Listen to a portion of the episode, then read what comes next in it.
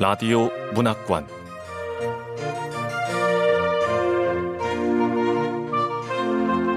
한국 단편 문학 특선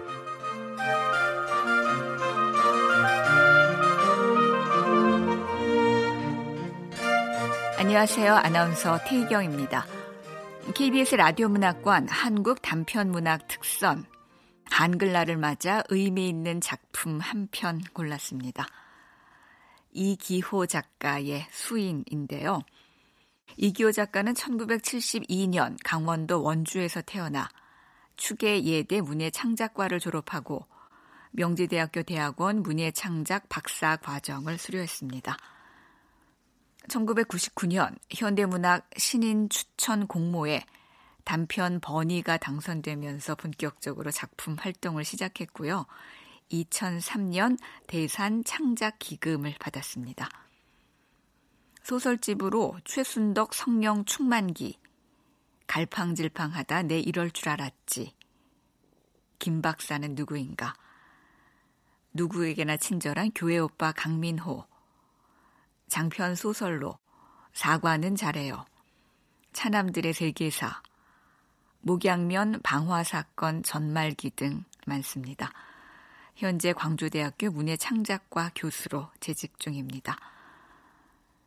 KBS 라디오 문학관 한국 단편문학 특선 이기호 작가의 수인 지금 시작하겠습니다.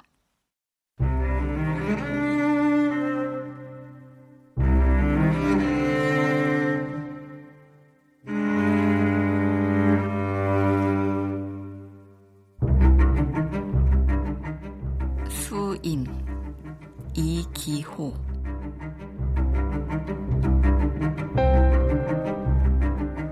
소설이 여기에 존재하는 것은 이 세계가 소설이라는 것을 감추기 위해 그것을 위해 지금 여기 존재하는 것이다.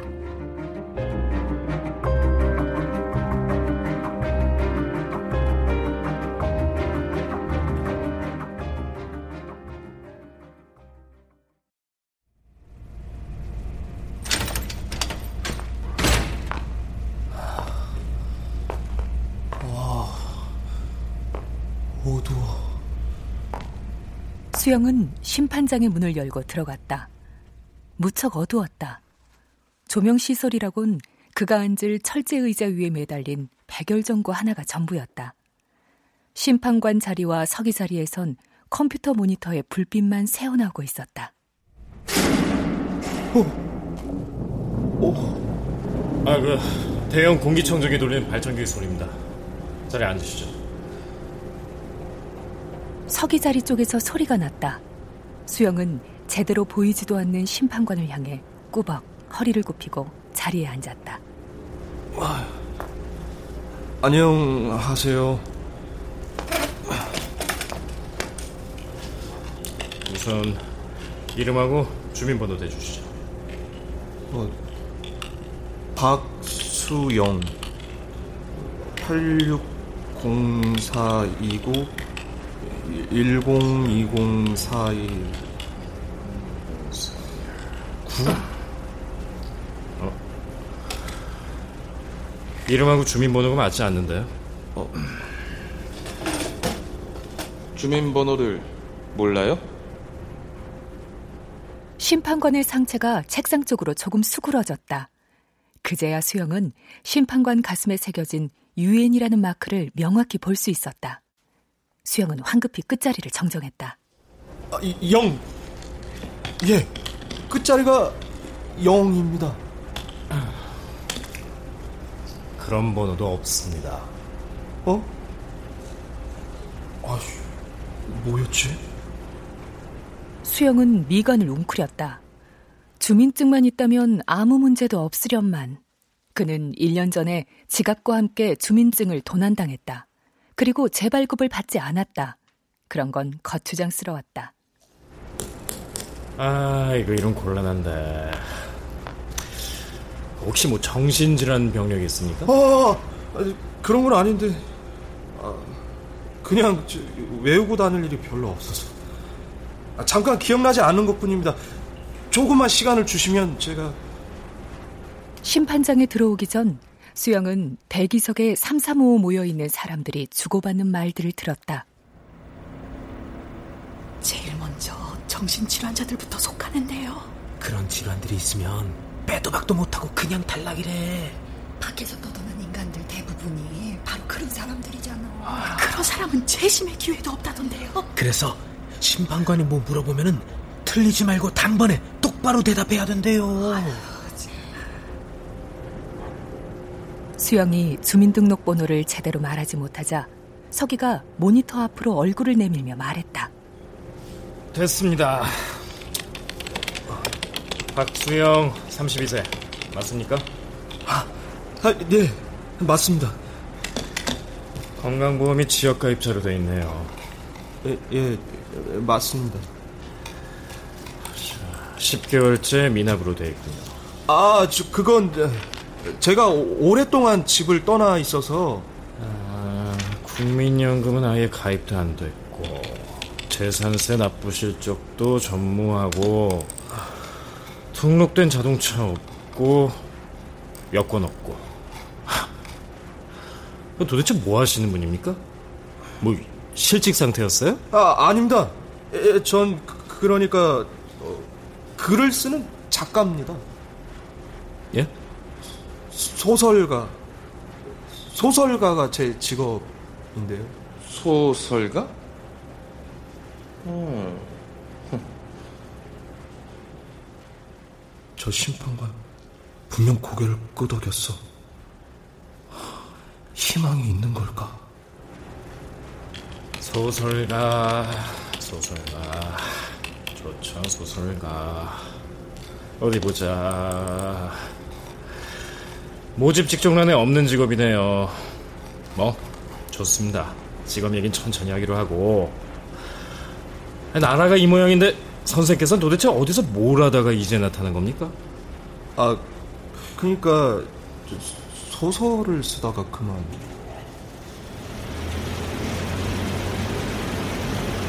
수영은 말끝을 흐리며 고개를 숙였다. 발전기 소리가 좀 전보다 더 날카롭게 그의 귓가로 파고들었다.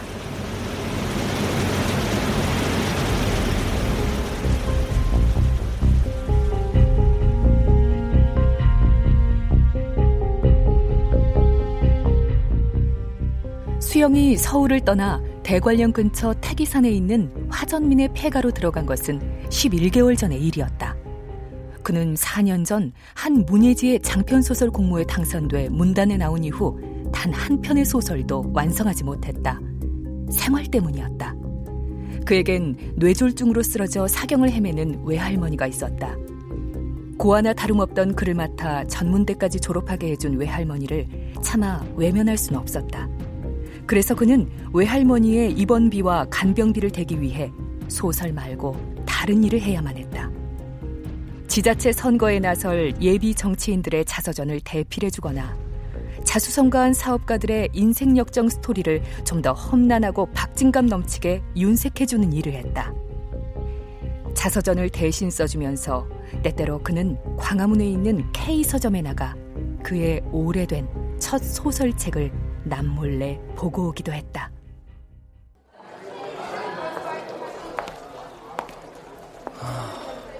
어? 신간 코너에 있는 저 자서전들. 내가 대신 써준 자서전이잖아. 아, 내 책은 어디 있지?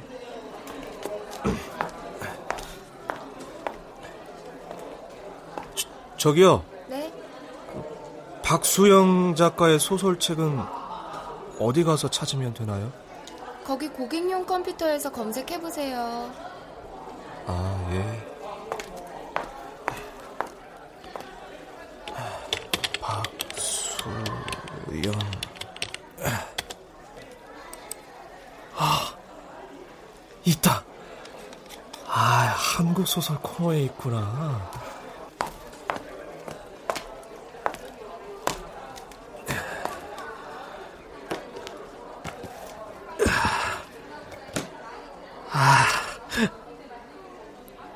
있네.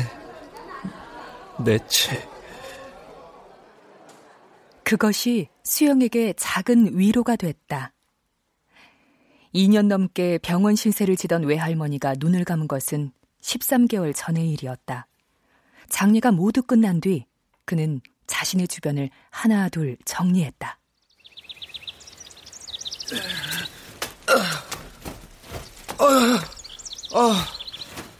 아, 이만하면 1년 동안 굶어 죽지는 않겠지? 아휴, 아, 오후에 읍내로 나가서 살림살이 몇 개 사고, 아, 휴대전화 해지하고, 어, 어? 아. 어, 박 작가님? 장례도 끝났으니까 일 시작하셔야죠. 낙선한 국회의원인데요. 다시 재기한다고 자서전을 쓰겠다네요. 저 편집장님, 당분간은 제 작품을 써보려고요. 아, 휴대전화도 해지할 거니까 당분간 연락 안 될 겁니다. 아, 저, 박 작가님, 이 바닥도 금방 잊혀져요. 박 작가... 가만. 영양도 보충해야 할 텐데. 아, 1년 동안 놓고 먹으려면 그래, 통조림이 좋겠어. 수영은 보름에 걸쳐 자신이 1년 동안 먹을 부식과 생활용품을 태기산 폐가에 부엌 한편으로 옮겨 날랐다. 안준뱅이 책상 하나와 노트북, HD 디스켓도 준비했다. 휴대전화도 해지했고 자신 앞으로 돼 있던 모든 이메일 주소도 삭제해버렸다.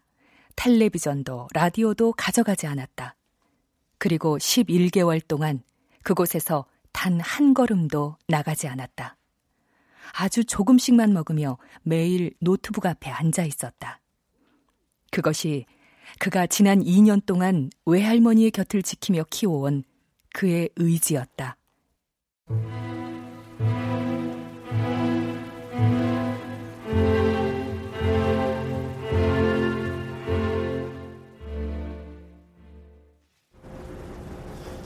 그래서 이 난리가 난 것도 모르고 있었다. 아, 예. 소설 쓰느라고 나라가 망해버린 것도 모르고 있었다는 게 말이 됩니까? 이거 완전 노벨상 감이구만. 수영이 폐가로 들어간 지 2개월도 지나지 않아 남부지방에서 끔찍한 사고가 일어났다.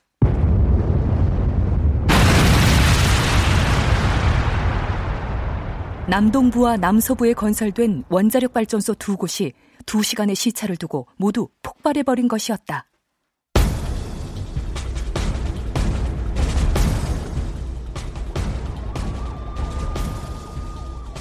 속보입니다. 최악의 참사 원자력 발전소 폭발 사고로 인한 인명 피해가 계속 확산되고 있습니다.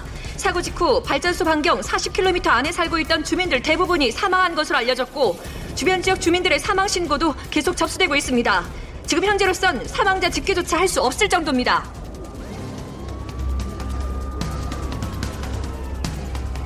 방금 들어온 속보입니다. 방사능이 400km 이상 유출됐고 전 국토의 70% 이상이 낙진으로 뒤덮였다는 분석이 방금 나왔습니다. 사람들은 공포에 질려 지하실로 숨어들었고 방사능을 피해 북쪽으로 북쪽으로 피난을 떠나기 시작했다. 정부는 이 우연한 사고에 별다른 대책을 내놓지 못했다. 대통령께서 긴급 담화를 발표하겠습니다. 국민 여러분, 방사능 폭발 유출 사고에 동요하지 마시기 바랍니다. 정부에서는 서둘러 특단의 대책을 내놓겠습니다. 단 법을 위반하는 행위는 추후에라도 엄단하겠으니 어떤 경우에도 법은 지켜주시길 부탁드립니다. 정부에서는 피상적인 구호만 외쳐댔을 뿐이었다. 하지만 사람들은 이미 그들 마음속에 있던 정부를 깨끗하게 지워버린 상태였다. 이제 그들에게 지시하고 명령을 내릴 수 있는 유일한 존재는 오직 방사능과 회색 낙진뿐이었다.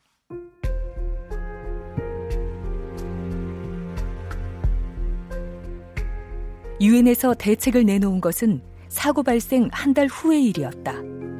유엔에선 일단 남쪽 정부를 해산시키고 국민들을 선별, 세계 각지로 이주시키기로 결정했다.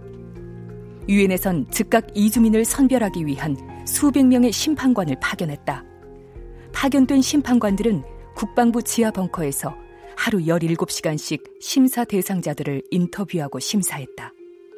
그리고 그로부터 약 9개월 후 3,500만 명에 가까운 남한 사람들이 직업과 학력, 성별에 따라 세계 여러 나라의 선택을 받고 뿔뿔이 흩어지게 되었다.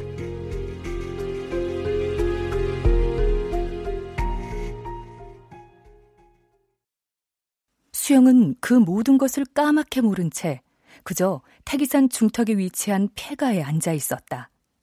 그곳에선 피난을 떠나는 사람들의 모습도 볼 수 없었고 유엔의 소개 방송도 들리지 않았으며 봄날 꽃가루처럼 하늘을 뒤덮은 낙진의 모습도 보이지 않았다. 후에 알게 된 사실이지만 태기산에 낙진이 내리지 않은 이유는 대관령 지역 특유의 팬 현상 때문이었다.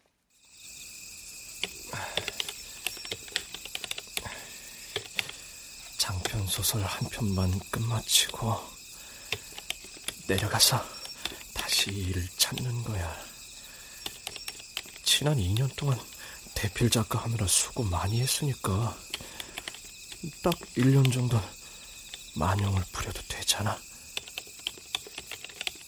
그런 마음으로 매일 노트북 앞에 앉아 있었던 것이다. 서기는 한 손으로 턱을 괴며 말했다.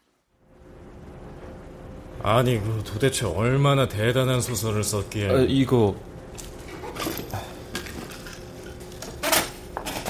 디스켓입니다. 뭡니까 이게? 제가 쓴 소설입니다. 예?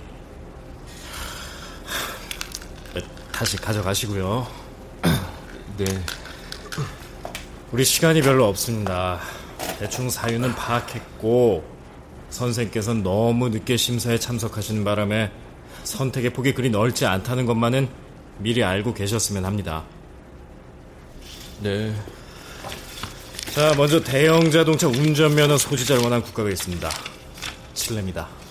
해당되십니까? 대형 면허? 아니요, 없습니다. 그루지아 공화국에서 정보 처리 기능사를 원합니다. 가능하십니까? 아니요.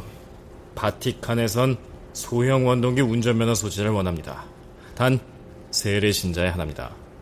어, 소형 원동기라면 오토바이? 있으세요? 아니, 자전거는 좀 타는데. 됐고요. 가나 정부에선 숙련된 배관 기술자 다섯 명을 뽑고 있습니다. 아, 배관 기술. 가능합니까?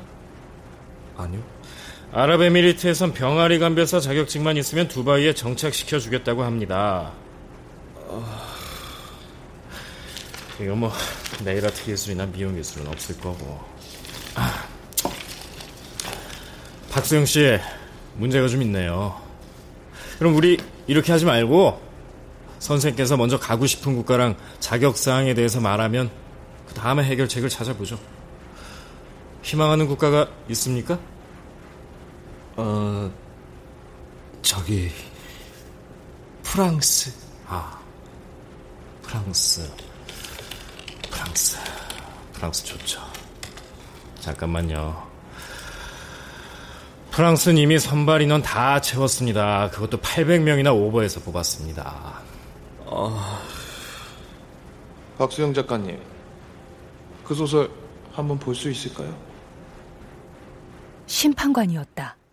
낮고 무거운 잡티 하나 섞이지 않은 목소리였다. 심판관의 그 굵은 목소리가 수영을 더욱더 위축시켰다. 수영은 고개를 숙인 채 심판관에게 디스켓을 건네주었다. 여기 제 소설. 프랑스로 가려는 특별한 이유가 있습니까? 아저 심판관님, 그 디스켓을 왜 서랍 안에 넣으시고? 프랑스에서 매력적으로 생각할 수 있는 사항이 있다면 의뢰해 드릴 수 있습니다. 아니 뭐 꼭 특별한 이유가 있는 건 아니고 아, 소설을 계속 쓸 수 있는 곳이면 앞으로도 계속 그럴 수 있는 그런 환경이었으면 해서 수영의 솔직한 마음이었다.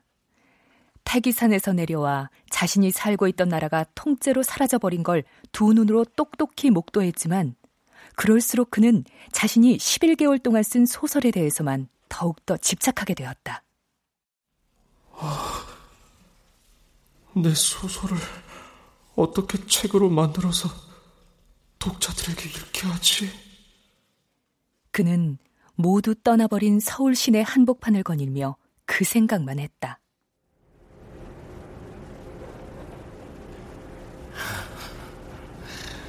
재밌네요. 다른 나라에 가서도 계속 소설을 쓰고 싶다. 혹시 불어에 능통하십니까? 아니요. 전혀 못하세요? 봉주 인사만. 아이고. 다른 나라 언어는 어떻습니까? 뭐 영어라도. 아, 그게 별로.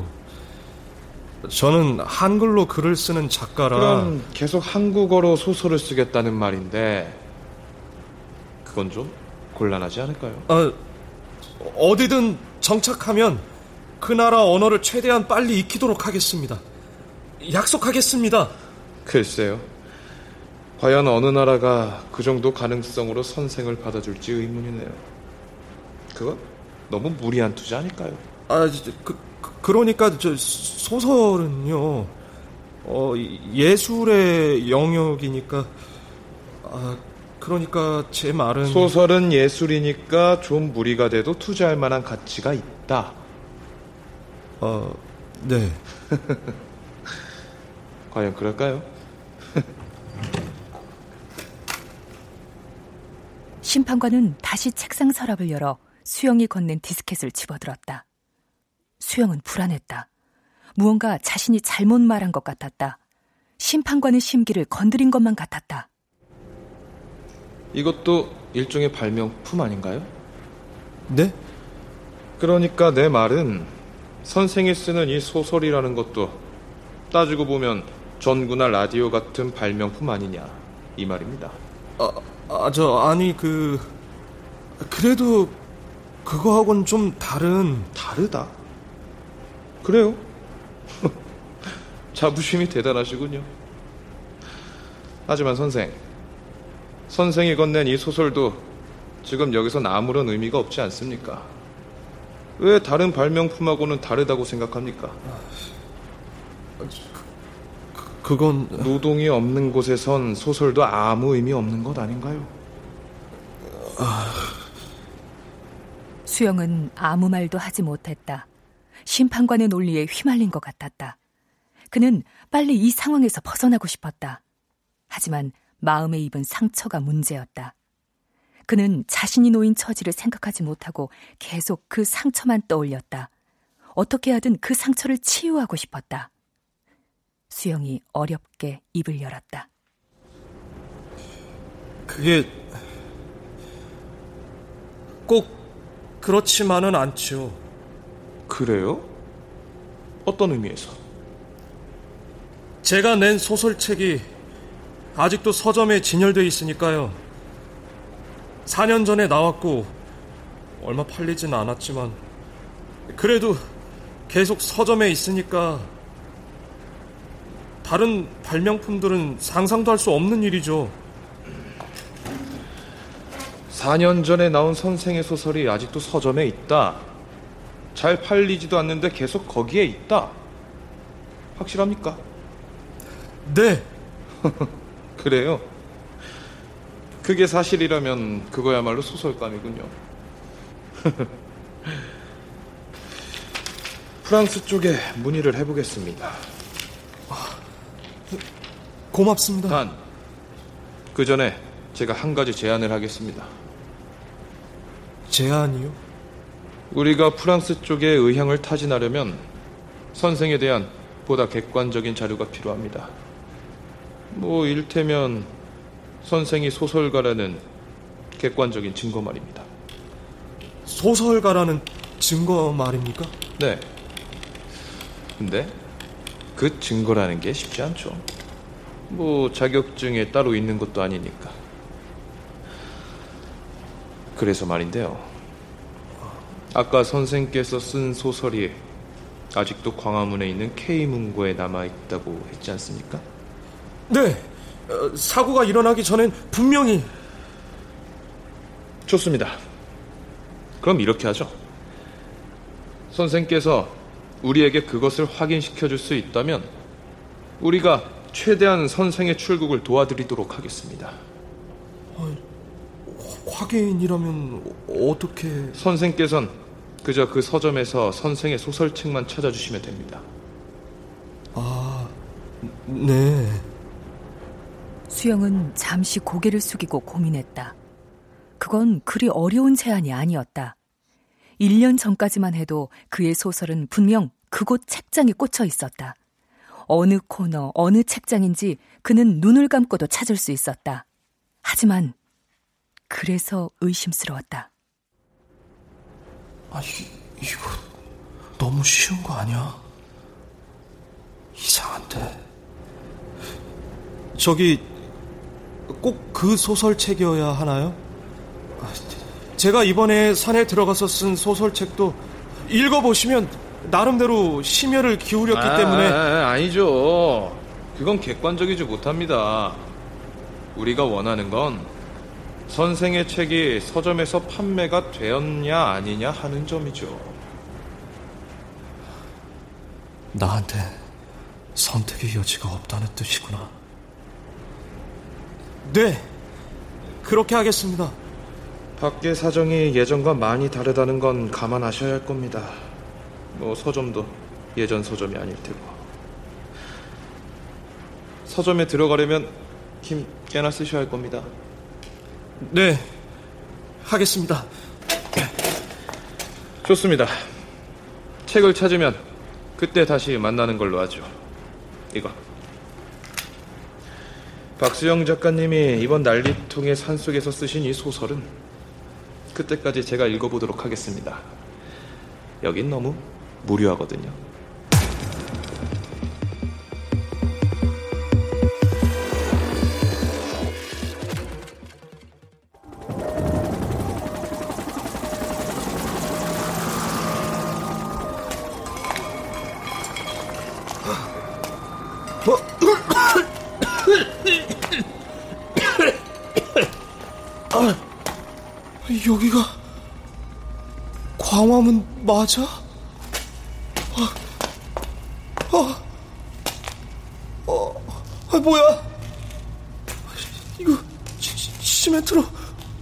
봉인을 해놨잖아. 지하철 5호선 출입구도 주차장 내리막길도 문고리와 손잡이와 유리와 여백이 모두 시멘트로 채워져 있어 출입 통로 자체가 사라진 상태였다. 아, 이게 다 뭐야? 그게 뭐 애들 장난처럼 문짝에만 은근슬쩍 공구리 진준하쇼? 20m, 30m 위아래 남김없이 빡빡하게 통로 전체에 시멘트를 쏟아 부은 거란 말이오. 호갑니까? 나중엔 그게 엄청난 돈이 될지. 아. 그는 손바닥으로 벽을 쓱 쓰다듬었다. 이 벽 뒤엔 나무문이, 나무문을 지나면 노벨상 수상자들의 초상화가 걸린 통로가 나올 것이고, 그 통로를 지나 잡지 코너와 해외 문화 코너를 지나면 그의 소설책에 있는 한국 소설 코너가 나올 것이다. 시멘트는 대략 25m 정도 채워져 있을 텐데. 25m. 25m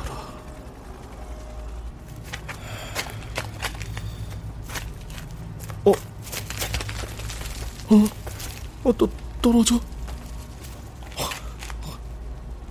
시멘트를 급하게 바른 데다 시멘트 바른 지가 그렇게 오래되지 않아서 알갱이들이 떨어지네.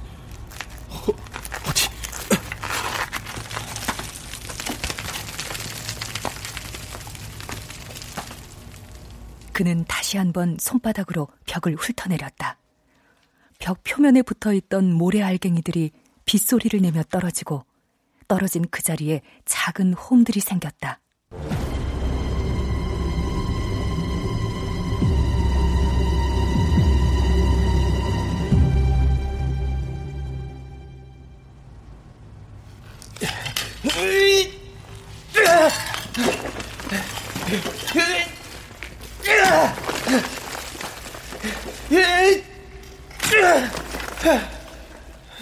수영이 K문고 종로 출입구 시멘트 벽에 곡괭이를 내리치기 시작한 것은 심판관의 제안을 받아들인 지 사흘이 지난 후의 일이었다.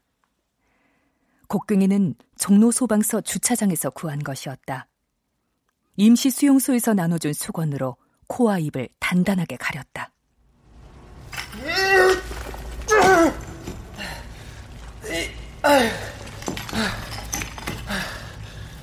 아, 그래도 예상보다는 시멘트가 잘 파여서 다행이야.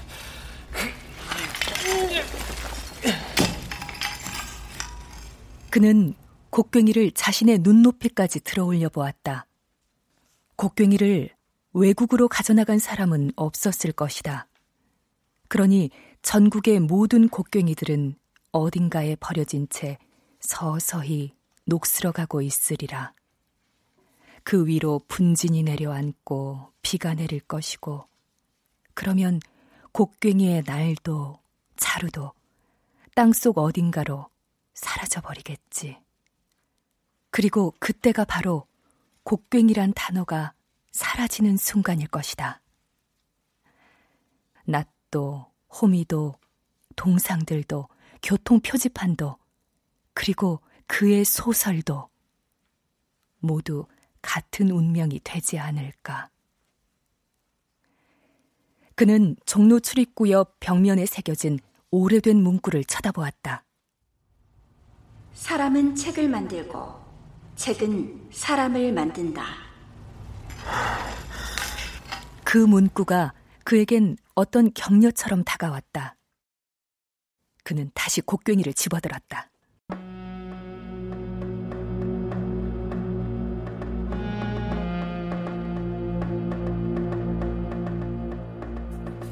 책이 그를 천천히 천천히 그로 만들어주고 있었다.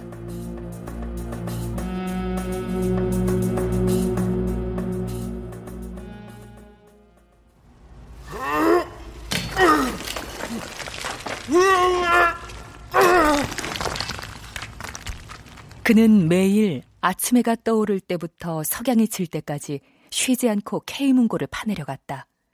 식사는 하루 두 번 유엔 임시급식소를 찾아가 해결했으며 주로 K문고 앞 햄버거 매장 탁자 위에서 잤다. 그의 두 손바닥은 이미 여러 번 물집이 터져 검붉게 변해버렸으며 물집이 터진 곳엔 다시 누런 굳은 살이 돋아났다.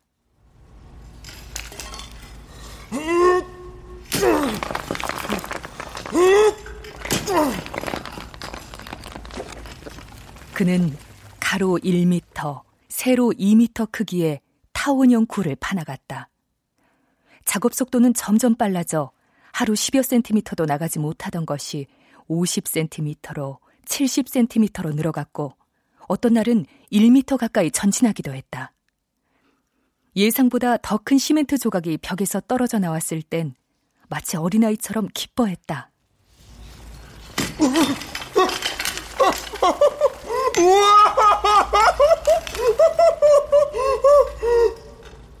그는 때때로 자신이 왜 벽을 파내려 가고 있는지, 자신이 왜 여기 서 있는지조차 스스로 혼란스러울 때가 많았다. 그만큼 그는 자신의 몸과 마음을 모두 곡괭이와 벽에 내준 것이었다. 그렇게 그 시간을 견뎠다. 문제는 작업을 끝낸 뒤 햄버거 매장 탁자 위에 누웠을 때였다. 몸은 무겁고 피곤했지만 그의 정신은 더욱더 또렷해졌다. 그는 다시 자기 자신이 서 있는 현실을 바라보게 되었다.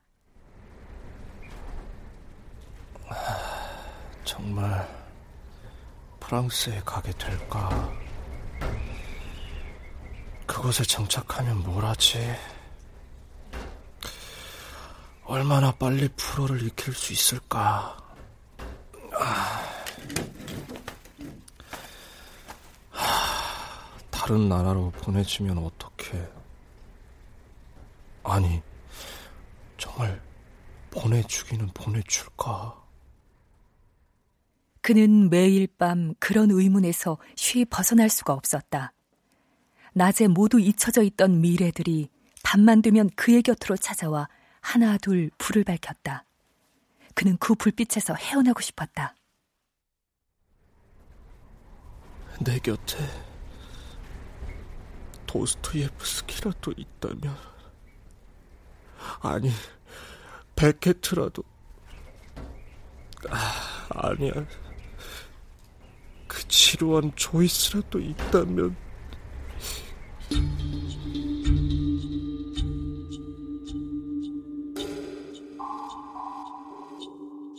그는 그들이 못 견디게 그리웠고 또 못 견디게 보고 싶었다. 그들 중한 곳만이라도 곁에 있었다면 그는 오로지 자신만 남겨진 밤이 두려웠다. 밤이 너무 길게 느껴졌다.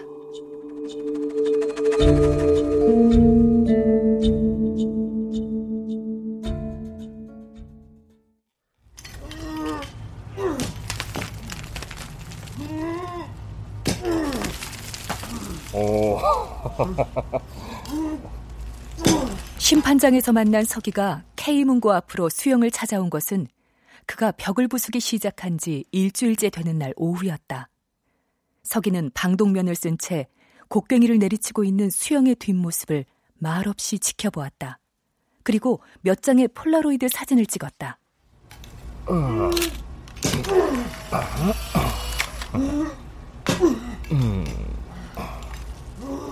그 뒤 서기는 이틀에 한 번꼴로 그를 찾아왔다. 세 번째 찾아온 날엔 생수 한 병과 통조림 세 개를 건네주기도 했다. 서기는 방독면을 쓴 채 말을 했다. 이야, 생각보다 일을 아주 잘하시네. 이건 뭐 금방 프랑스 가시겠네. 어? 심판관께서도 아주 만족해 하십니다. 약속을 지키시는 거지? 아유, 그럼요. 우리도 최대한 많은 사람들을 내보내려 애쓰고 있습니다. 그래, 됐습니다. 아유, 아이고, 뭐, 뭐 필요한 거 있으면 말하세요. 심판관께서 최대한 편의를 봐주라고 하셨습니다. 아니, 그럼 파이팅 하십시오.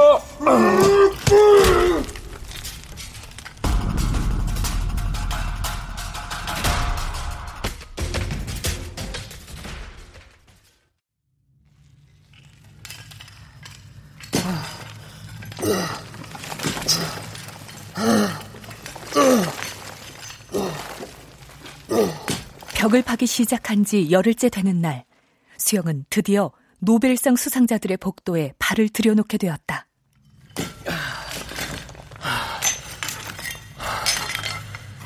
이대로면 조만간 문고 안으로 들어갈 텐데 만약에 만약에 직원들이 출판사에 반품을 시켰거나 남아있던 한 권을 누군가 사갔다면 어, 어쩌지?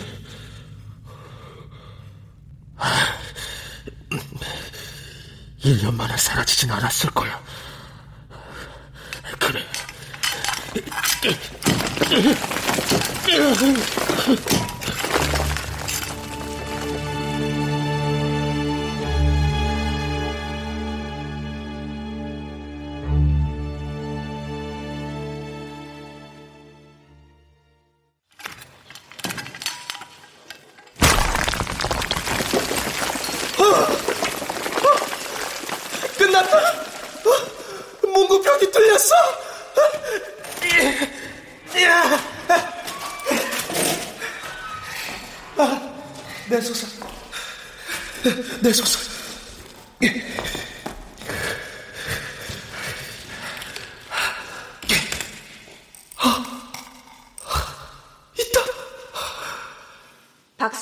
장편소설 1권 코너 번호 19번 분류 번호 048-34 19번.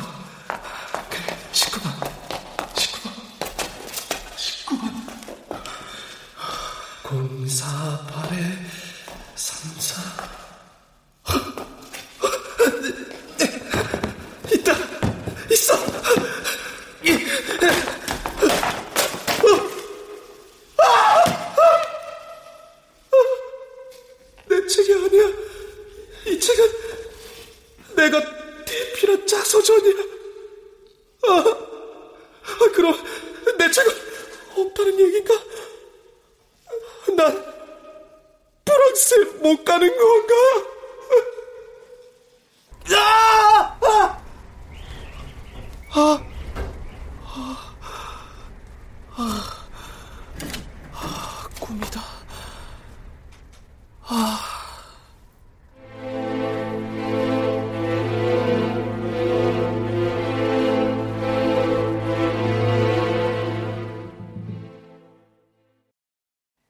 서기가 맥주를 들고 찾아온 것은 그가 이틀 연속 그런 꿈을 꾸고 난 다음 날이었다.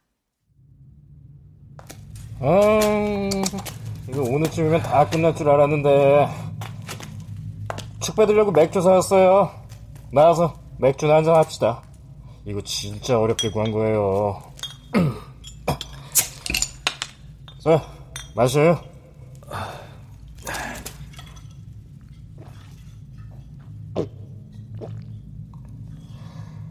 내일 오전 중으로 국방부 지하번 걸어오시면 됩니다. 그럼 그곳에서 곧장 예비 수속 받고 아마 다음 주 안으로 배 타게 될 거예요. 그럼 바로 고생 끝. 방사능 빠이빠이. 예? 자, 자.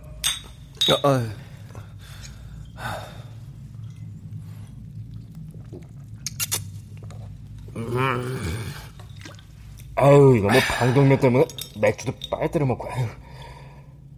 아, 그 심판관도 형 씨가 해낼 줄 알았대요. 뭐 처음 봤을 때부터 형 씨 눈빛이 달랐다나?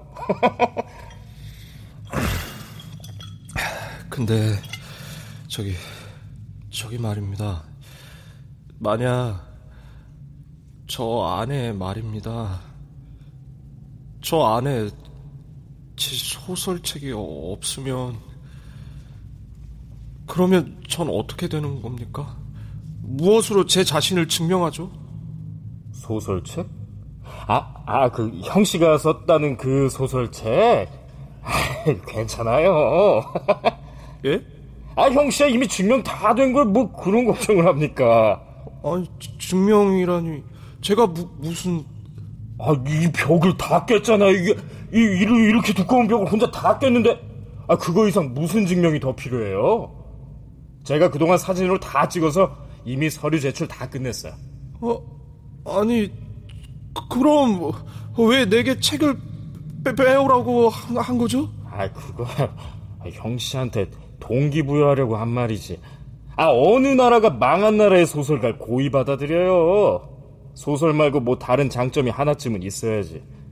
아, 그, 그럼. 아, 아, 그리고 하나 더. 우리 심판관이 소설책을 너무 좋아해. 응? 그래서 뭐 겸사겸사 이쪽으로 작업장 잡은 거지. 아, 어쨌든 당신은 이 땅을 떠나게 돼서 좋고 우리 그 심판관은 밤에 무료하지 않아서 좋으니까 뭐 이거야말로 윈윈 아니겠습니까? 안 그래요?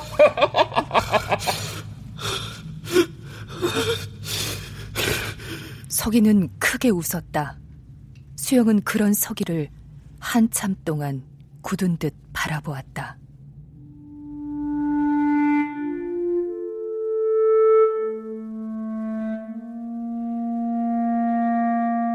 그가 뚫은 K문고 타원형 굴 안으로 바람이 불었다. 먼지가 날렸다. 수영은 무언가 자신의 몸 안에서 쑥 빠져나가는 것을 느꼈다. 그것은 시간이었다. 그것은 또한 우연이기도 했고, 타원형 굴 안으로 불어오는 어지러운 바람의 방향이기도 했다. 그것이 한순간 수영에게서 떨어져 나간 것이었다.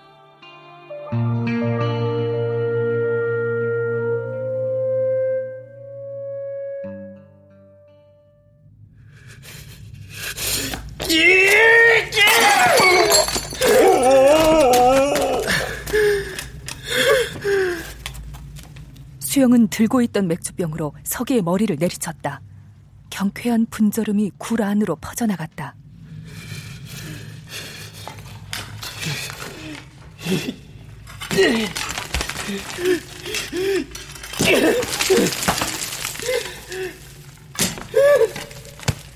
그는 K문고 타원형 굴 입구 안쪽에 섰다. 이것이 서기가 말한 그의 증명 서류였다. 그는 이것을 통해 이 땅을 떠나게 될 것이고 어느 곳을 가든 이것만으로 설명되어질 것이다. 그러니까 그는 가로 1미터, 세로 2미터 크기의 굴에 지나지 않는 것이었다.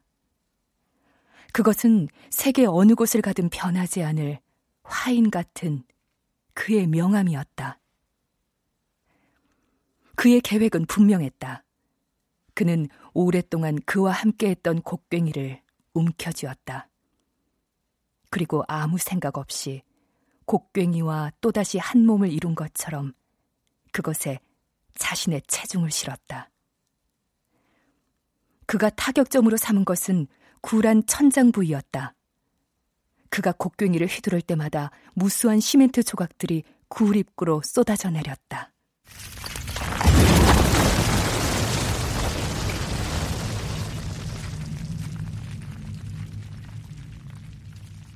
그가 파내려 간 길이 차츰차츰 지워지고 있었다.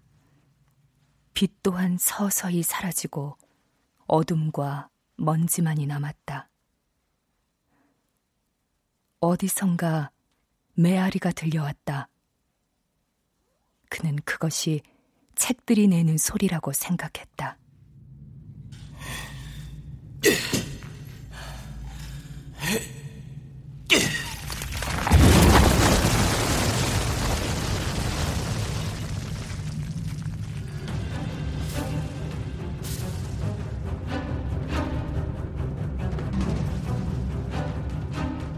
노동 없는 곳에 존재하는 소설들이 내는 소리.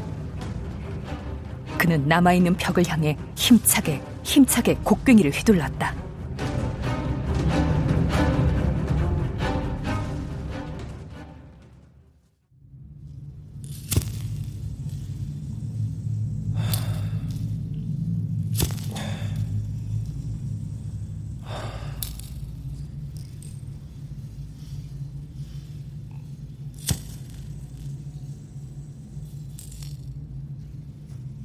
그가 라이터를 켜면 그곳에 소설이 있었고 그가 라이터를 끄면 소설은 사라졌다. 그는 반복해서 라이터를 켰다 껐다.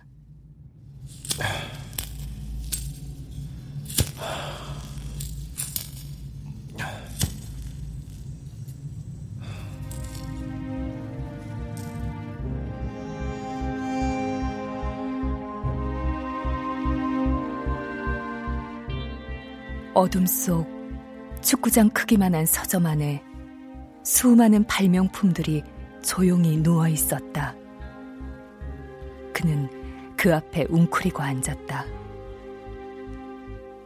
어디선가 낮은 소리가 들려왔다.